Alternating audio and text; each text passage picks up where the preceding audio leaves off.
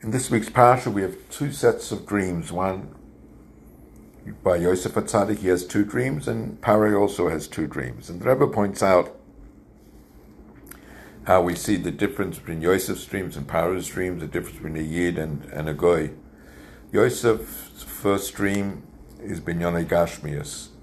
It speaks about, you know, sheaves from the ground. His second dream is uh, more Ruchnius, at Shemaim, speaks about the stars in heaven. And it elevates itself. First, it speaks about the lower level, then it goes and speaks about a higher level. Contrasting that with Paro, Paro's both dreams deal with um, physical, it doesn't deal with spirituality at all.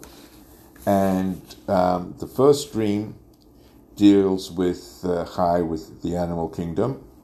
And um, the second dream deals with uh, a lower level, uh, with uh, vegetation.